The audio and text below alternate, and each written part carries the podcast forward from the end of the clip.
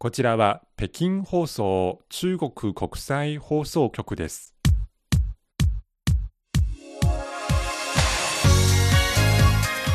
こんばんは、ハイウェイ北京火曜日ご案内の裁縫です。今日は7月13日、こちら中国では記念日です。20年前の2001年7月13日、2008年に開かれるオリンピックが北京で開催されることが決まりました。ですので、えー、7月13日は北京オリンピック招致成功の日とされています。あっという間にもう20年前のことになりましたね。さて今年もオリンピックの年ですね。東京オリンピックいよいよ今月23日に開幕します。東京オリンピックに出場するため、えー、セーリングの中国代表チームが今月10日北京から東京に到着しました。東京入りした最初の中国代表チームになっています。早速次の日11日から、えー、セーリングの中国代表チームは大会前の準備トレーニングを始めています。ところで今回の東京オリンピックについて東京都内のすべての競技場が無観客で試合を行うと発表されていてちょっと残念ですがやはり新型コロナウイルス感染予防のためですので世界各国が理解してくれると思います。開幕まであと10日。何よりも平穏無事に開催できることを祈っています。それでは今週の番組のメニューです。旬な話題は2本立ててお送りします。1本目は北京今年最大規模の降雨発生。2つ目は月の旅行から戻った宇宙稲が収穫。番組の後半はスペシャルバスケット。王正円アナが東京にいるウイグル族の青年と電話でつないで行ったインタビューをお届けします。ということで今日も最後までお付き合いいただければ嬉しいです。ではまず1曲お聴きください。中国台湾出身の女性歌手張韶涵アンジェラ・ちゃんの歌で「淋雨一直走」雨に打たれても。人都应该有梦，有梦就别怕痛，有雷声在轰不停。破镜眼里看不清，谁急速狂飙，溅我一生的泥泞。决定我想去哪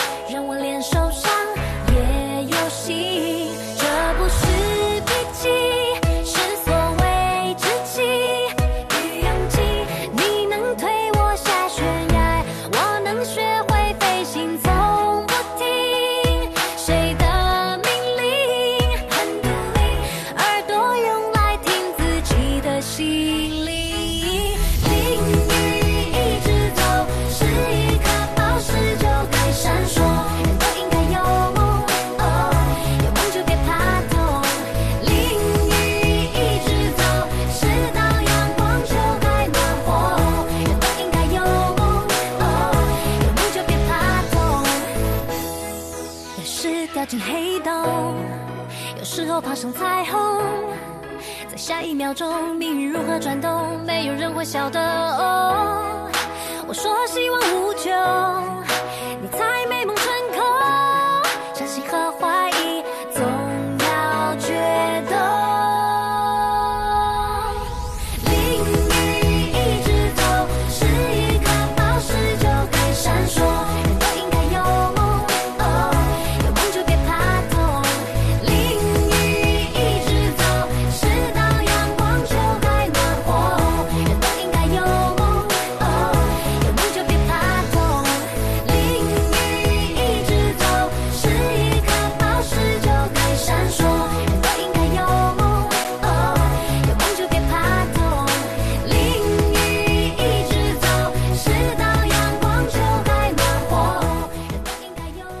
ハイウェイ北京中国情報ラジオ火曜日のご案内は私、西宝です。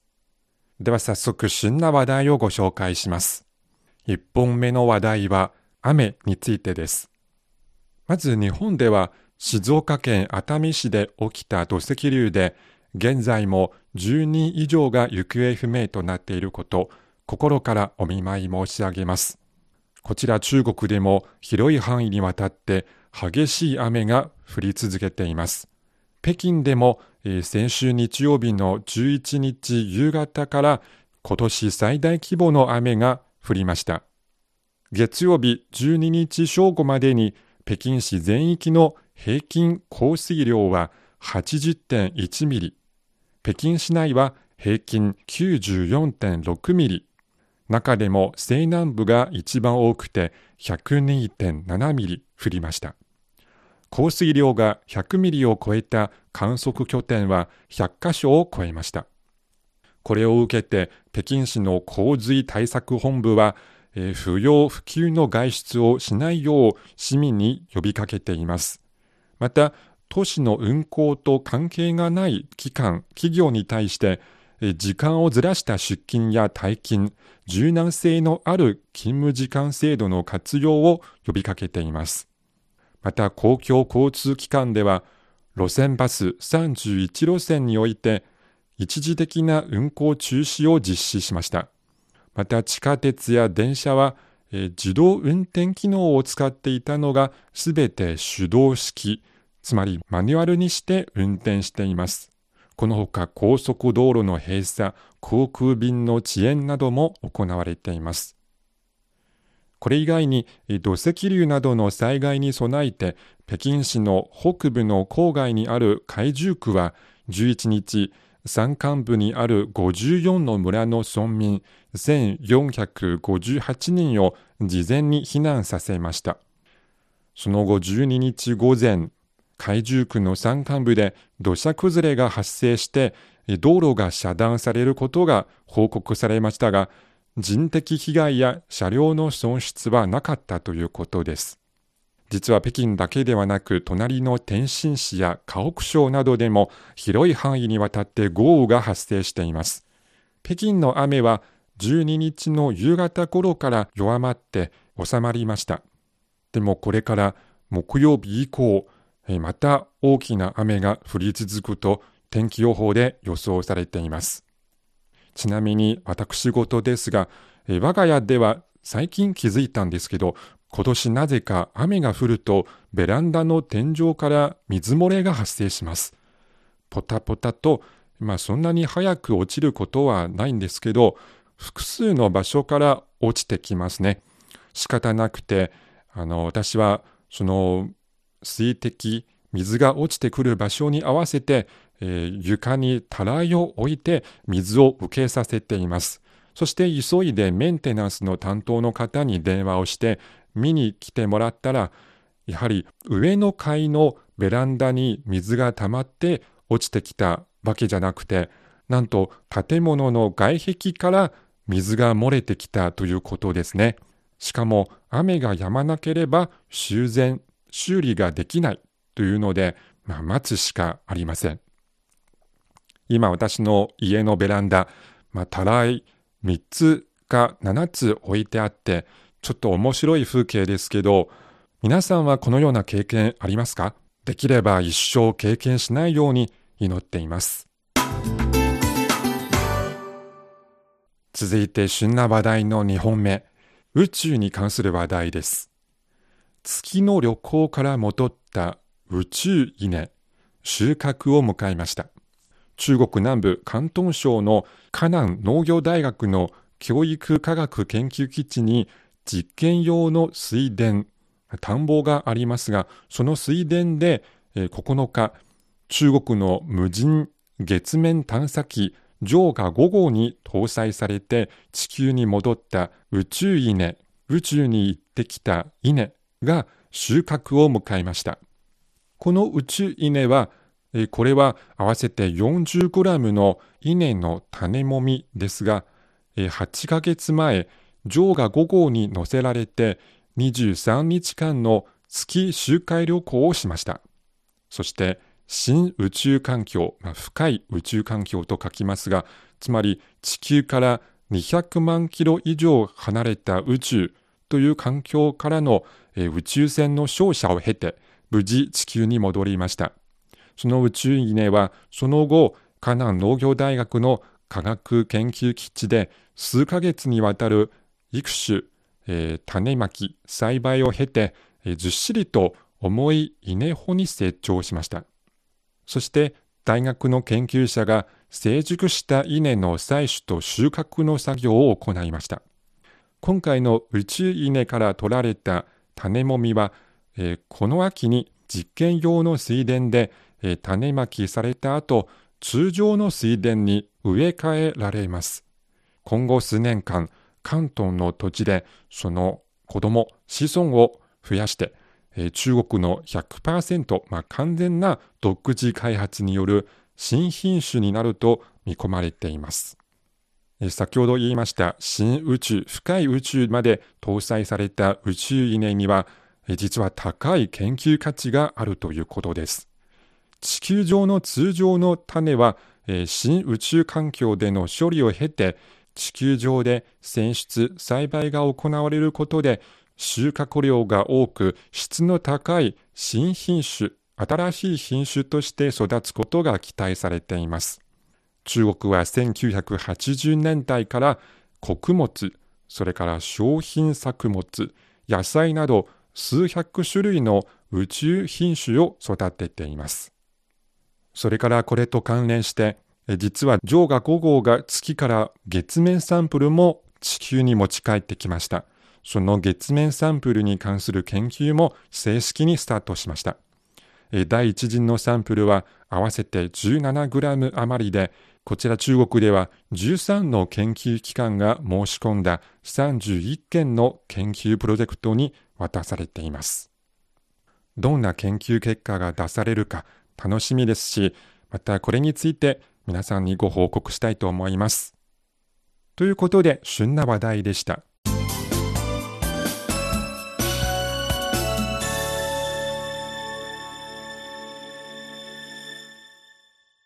ここからはスペシャルバスケット。王正円アナが東京にいるウィングル族の青年と電話でつないで行ったインタビューをお届けします。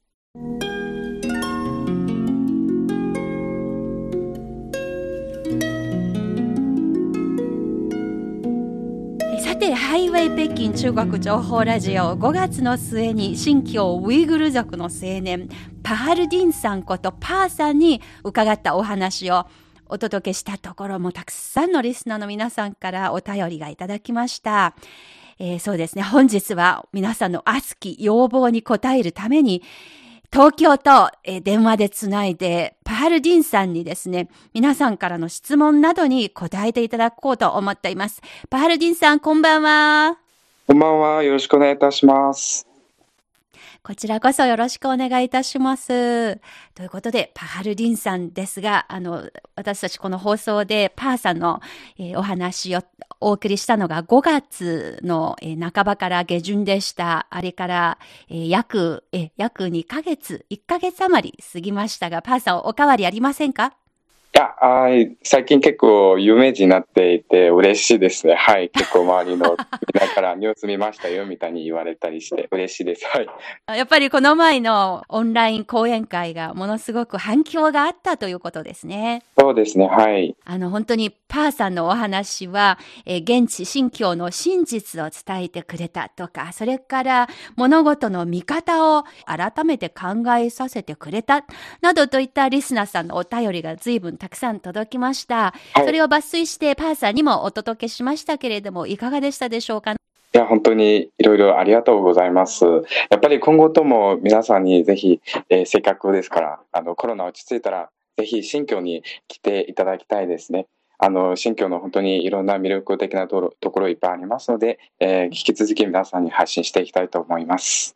はい、これからもよろしくお願いいたします。はい。それを踏まえた上ですが、パーさんにいろいろ今日お話伺いたいと思います。はい。えー、まず、この前の新居、ふるさとに対する紹介に関して、パーさんがまだ話し足らない部分があるということだそうですが、まず、あの、パーさんの方から新居に関して PR したいことをもしあれば、ぜひどうぞここでお願いいたします。ありがとうございます。本当にいっぱいありますね。まず、あの、新居は、北海道みたいに広くて自然景色が美しく、で美人も多く、果物と羊美味しいですね。はい、そしてシルクロードの中枢であり、多様な文化が共存しています。ぜひ皆さんにその魅力を見ていただきたいです。はい。もう本当にお話聞けば聞くほど新疆の旅早く実現できればいいなと、私もそういうふうに思うようになりました。それを踏まえた上ですが、はい、パーさんにお伺いします。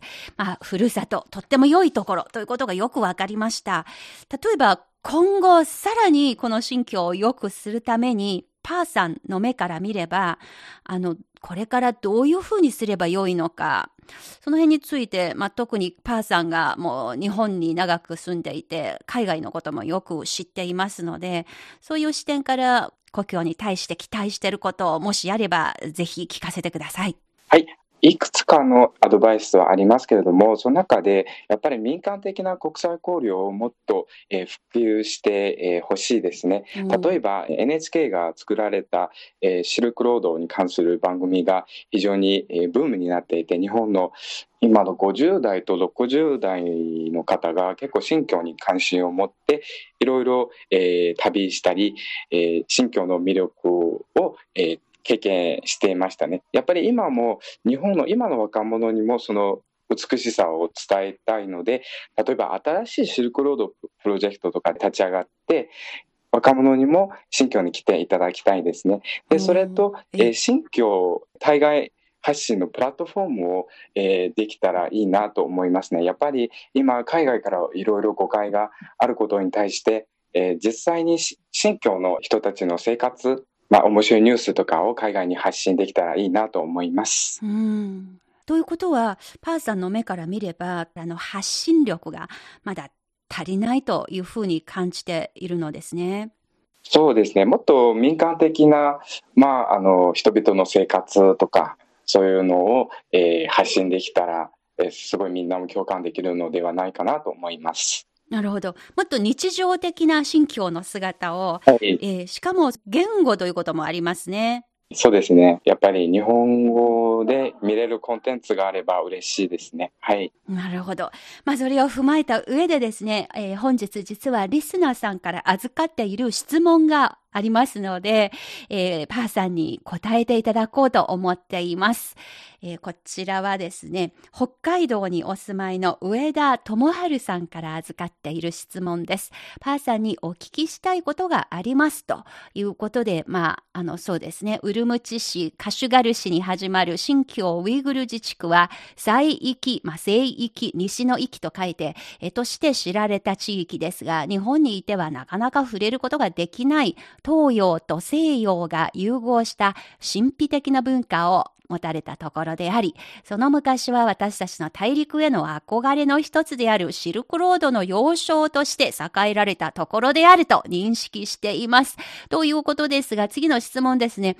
ウルムチとカシュガルだけで東京、鹿児島間、えー、そして自治区内には25も空港があるなんて想像もしていませんでした。えー、なかなか簡単に遊びには行けませんでしょうけれども、もし遊びに行けたなら、どこをどのように回ってどう楽しむのがベストでしょうか？えー、そんな広いところ効率よく楽しめるウィーグルの方ならではの観光ルートをぜひ教えてください。将来本当に遊びに行けた時の参考にさせていただければと思いますというリクエスト届いてます。パーさん、その辺いかがでしょうか？お願いいたします。はい、ありがとうございます。やっぱり新居は本当に広くて、あの、いろんな、やっぱり絶景が本当に多くて、そのルートをやっぱり、えー、計画するのも、その人の好みとか、その人の、えー、観点から、えー、いろいろプランができると思いますが、えー、やっぱり非常に有名な、はい、えー、絶対、えー、行くべき、食べるべき、そして経験すべきことを、えー皆さんに紹介していきたいですね。ポイントを押さえて紹介してくれるんですね。はい。お願いいたします。はい。えーじゃあ早速ですが、新居に来たら、もうぜひこれをしないといけない。これを食べないといけないというお、ことを紹介していきたいです。はい。で、まずですね、私は本当に食べ物が大好き、飲むお酒も大好きですので、皆さんに、えーウイグル人、新疆の食べ物、料理とか果物、で飲み物を紹介していきたいです。で、ここでですね、ええ、今日の各民族ってあのイスラム教の人が多いですけれども世俗主義なのでうん。皆さんって結構お酒は飲んだりしています。あでは果物新疆といえば、えー、多分王先生もご存知だと思いますが果物があ、美味しい。有名です。はい。え抜群ですね。例えばでこの中にも一つ絶景があります。これはぜひ見ていただきたいです。それは何かというとスイカはなんと巨大なトラックで売っています。うん。みんな普段買うとも10個、5個、20個ぐらいで買ってえ？食べます。え、え、大きなスイカをまとめ買いをするわけですか？はい。どうやってお家まで運びますか？結構その業者さんが優しくて、スイカ売ってる人が、ええ。えー台車とかそういう方法で運んでくれます。ああ、それはありがたいですね。で、結構その業者さんがもう住宅街の周辺に来て、あの、売りますので、うん割と家に近いので、全然、あの、便利です。なるほど。あの、よく中国では砂地、まあ、つまり砂漠とかの砂の、あの、その農地でですね、育ったスイカが格別に美味しいと言われていますが、やっぱりそういった新疆の独特の土壌とか気候とか、やっぱり関係がありますよね。そうですね、気温差がああ大きくて、その甘さがすごい蓄積、えーされますね。ええで、あと、新疆の独特の製法で作られたシュガーリンゴがあって、これ食べると非常に幸せな感じ、幸せになりますね。おうあの、シュガーリンゴ、あの、人気ですよ。私の職場でも。ものすごく食べたことのないような甘さですね。確かにね。あと、ブドウもなんと100種類以上、100種類？100 100種類多いです。この中にも、例えば、えーミルク、ミルクブドウとか、ジャイアントブドウとか、うんで、こういうブドウで、えーウイグル人は、ムセレスというお伝統なワインてます。これもね、ぜひ皆さんに飲んでいただきたいですね。ムセレット、どんな意味ですか？ムサレスというのは、ムサレス。美味しいブドウで作られた、えーものという意味で、18度ぐらいのうんワインで、甘いので、うん作られたワイン、イタリアとフランスのワインには負けないだと思いますので、ぜひ飲んでみてください。赤ワインですね。赤ワインです。はい。あで、あと、市場とか、そういう、えー街中には、えーウイグル族のお兄さんが、えー目の前で、ーええまえーザグロを丸ごと一つを絞ってお、ザグロジュースを作っていただきます。これ、夏飲むとね、すっきりな感じ、超美味しいですね。ね。サファイアというか、あの、部が大きいですよね。本当に結構大きいですよ。へーいや、絞りたてのザクロジュース、実は私まだ飲んだことがないんですが、新疆に行けば、これは逃してはいけない美味しい飲み物なんですね。私、おごりますよ、先生来たら、新居に。ぜひお願いいたします。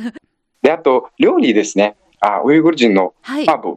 これはね、くあの、クミンがいろんな香辛料を入れて、とっても、ええあと羊の丸焼きで煮込んだ。ホルモン、焼きホルモン。実は新疆のウースビールというビールがあって、これ結構有名ですよ。で、強いです。15。ウースビール。実はウースですね、新疆の一つの地名ですね。あそこで生産されたビールで、今もう中国中でひ非常に人気を集めています。で、これですね。あの、みんながよくこれを出来上がりジュースと呼んでます。出来上がりジュース。あ甘いということですか？つまり、あの、酔っ払ったら、もうみんな結構出来上がりと今、日本では酔っ払あったら出来上がりと言いますんで、なるほど。いやー、それだけやっぱりみんな美味しくてたくさんついつい飲みすぎてしまうと、そうそう、そういう意味なんですね。た通りです。これ以外にもやっぱり、これは15度ぐらいですけれども、あと、ええカザフ、カザフの民族が作られた馬のミルク発酵して作られた、えー、ケンメスというお酒もあります。へこれもね、馬乳酒ですね。そうです。はい。これも美味しいですね。これは19度からうん48度で、えーで、これ以外にまた梅酒、新居で作られた特別な梅酒もあります。梅酒ですね。これだと50、50度も超えている。えー新居の水といえば、えええー天山山脈から溶け、えー溶け水なので、その水が自体が美味しいから、それで作られたお酒もとっても美味しいです。はい。なるほど。天山の雪解け水で、あの、カレーズですか？カルジン？そうですね。そういう水とええ、また天山、新居だといろんなところでその溶け水が飲めますので、でそのその水で作られていて、例えば静岡県もその水がお美味しいから静岡県で作られたお酒も美味しいというと同じく、やっぱり新居の買収も美味しいね。はい。なるほど、すごく説得力があります。特にその雪解け水というのは、もう本当に長年、万年雪というか、ずっと眠っている雪を長い時間をかけて少しずつ溶けてきて、そしてその、まあ、人工の運河というか、カレーズという運河を通って、それから流れ出ていますので、夏でも確かひんやりしていますよね、その水。そうですね。すごく透き通っていて、何とも言えない、もう本当にとってもいい水だと、私もまあ2、3回しか新疆に行ったことないんですけれども、やっぱりその水の美味しさ、すごく印象には残っていますね。でも、それでお酒が作られて、もうもちろん美味しいと思いますね。はなるほど。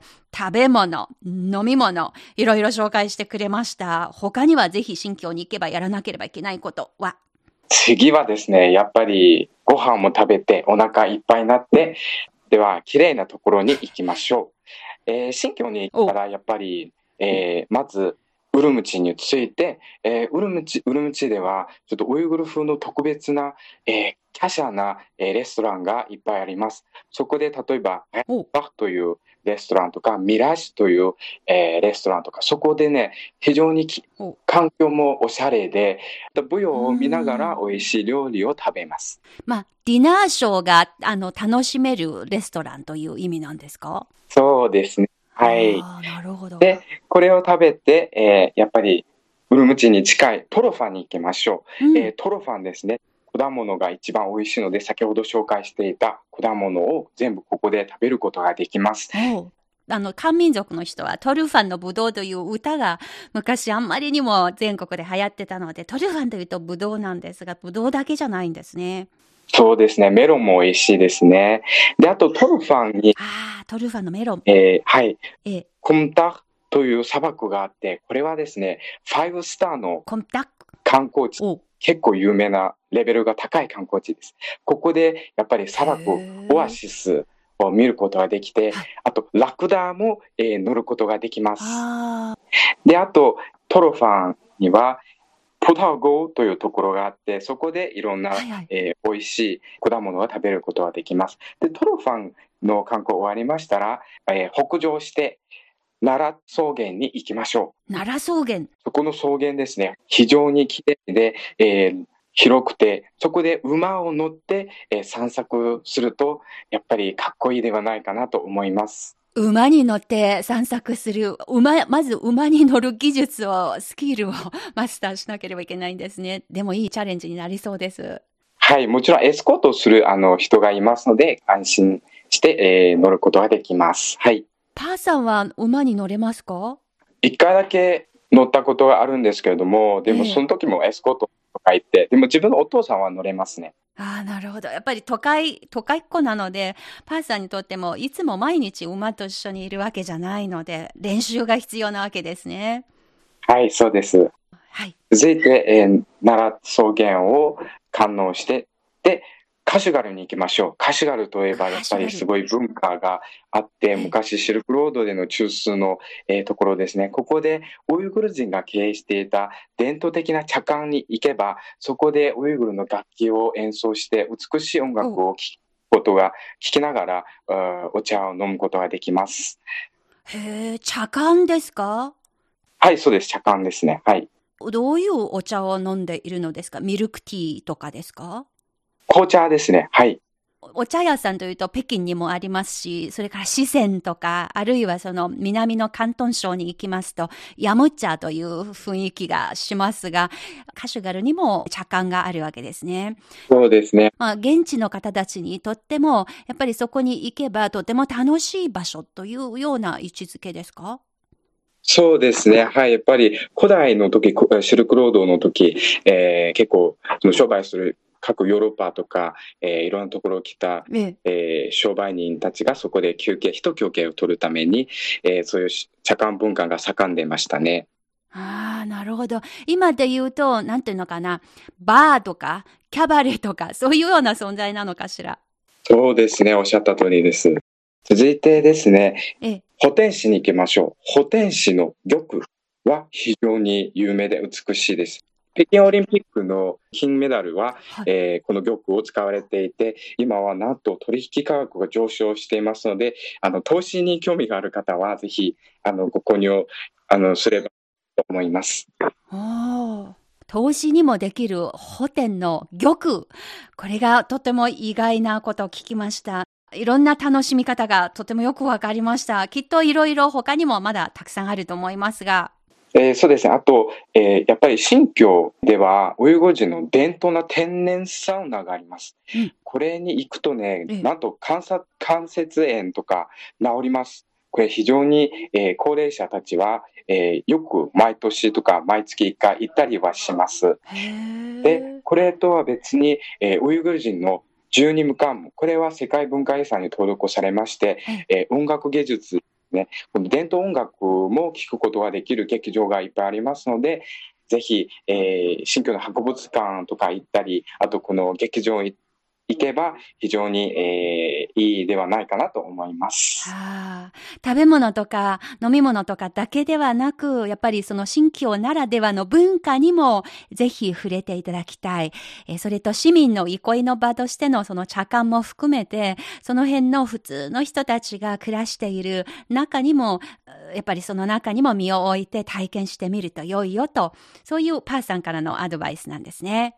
はい、そうです。春夏秋冬ありますが、その、例えば季節的にはいつ日本の皆さんにとって一番親しみやすいんですか？ぜひぜひ夏の時、7月、6月、8月に来て、えー、ください。この時はやっぱり果物も美味しいですし、えー、とても賑やかな感じなので、ぜひこの時期に来てください。なるほど。ちょうど今ですね。まあ今コロナでどこにも行けないんですが、もしこれから旅の計画を立てるならば、パーさんが今おすすめの夏のシーズンということで、あの考えていただくというのがいいかもしれないようですね。そうですね。はい。まあちょっとこれ余談ですが、私がもう数年前にですね、初めて知ったことですが、新疆では今冬になりますとスキーがものすごく盛んで、えー、しかもですね、実は人類の一番古く、えー、スキーをした記録が残されている場所が新疆だということも初めて知りまして。ええー、そうなんですか？そうなんですよ。あの、まあ、もしかして冬も冬なりに新疆の楽しみ方もあるということですね。そうですね。チャンスがあれば、スキーの旅もいいかなと。これ、ますます北海道に似てきましたね。そうですね。はい。まあそういうことで、あの、また新しい新疆の魅力をぜひ、まあパーさんも一緒に、そしてリスナーの皆さんももし興味があれば、いつか本当に一緒に行けるといいなと思っています。はい、ありがとうございます。さて、最後の質問になります。はい。えー、今、東京にいるパーさんですが、例えば日本にいながら新疆に触れることができるレストランでも何でもそういうようなあのスペースとか空間とかってあるのでしょうか？ありますね。やっぱり、えー、池袋に結構いくつかそういう新疆料理のお店がありまして、えー、アリアとか、あと新疆アジというお店があって、そこに行くとね、本当に、えー、美味しくて、本当に新疆の料理と味と全然変わらない、えー、美味しい料理食べることができますので、ぜひ、あの、えー、来てください。あの、行ってください。日本にいる方、東京に行かれるとき、池池袋に行けば、新疆の、それも新疆の少数民族の皆さんが経営している店ですか？そうですね。あの、新疆の各民族の方が、え経営しているお店ですね。はい。もしか、お店に行くともしかすると店長が会えるかもしれないです。いやー、なんか北京と変わらないような雰囲気になってきました。実は皆さん北京にいらっしゃる時にもとっても美味しい新疆のレストランいくつもありますので、まあ、北京にいらっしゃる時にも北京でも味わえる新疆というところへおすすめしますので、またその時に気軽にご連絡ください。パーさん本当に今日もたくさんのお話ありがとうございました。ありがとうございました。ということで今日は特別に東京にいるパールディンさんことパーさんにお話を伺いました。火曜ハイウェイです。スペシャルバスケット王正円アナがウイグル族の青年パハルディンさんに取材した内容をお届けしました新疆のブドウの種類100種類以上もあるのですか？びっくりしましたねそれから新疆にも梅酒白いお酒、まあ、蒸留酒ですが梅酒もあるなんてしかもそれは美味しい雪解け水で作られた美味しいお酒とのこと初耳の連続ですね。いつかぜひ飲んでみたいと思います。皆さんいかがでしょうか？よろしければご感想などお寄せください。ハイウェイ北京お楽しみいただけているでしょうか？今日この時間ここまでのご案内は私西宝と王昭円でした。それではまた来週。